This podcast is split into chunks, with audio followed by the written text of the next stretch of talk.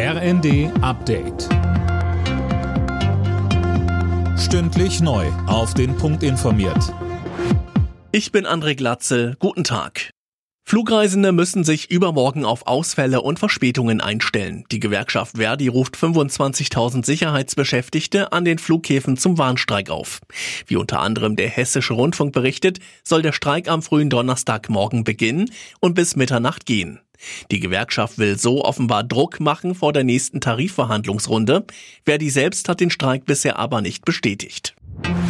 Kriege, Inflation, wenig Vertrauen in die Ampel. Die Menschen in Deutschland haben immer mehr Sorgen und bangen um ihre Sicherheit.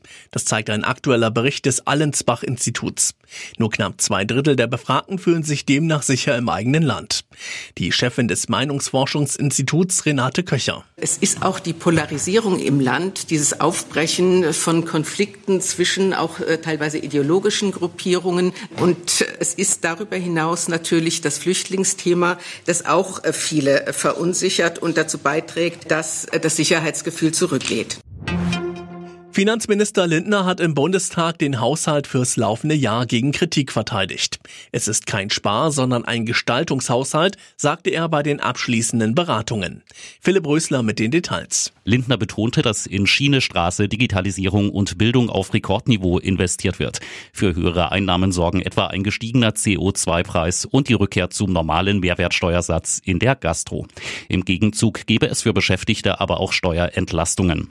Stand jetzt wird die Schuldenbremse in diesem Jahr eingehalten. Trotzdem kommt Kritik von der Opposition. Die Union zum Beispiel hätte sich mehr Sparanstrengungen gewünscht.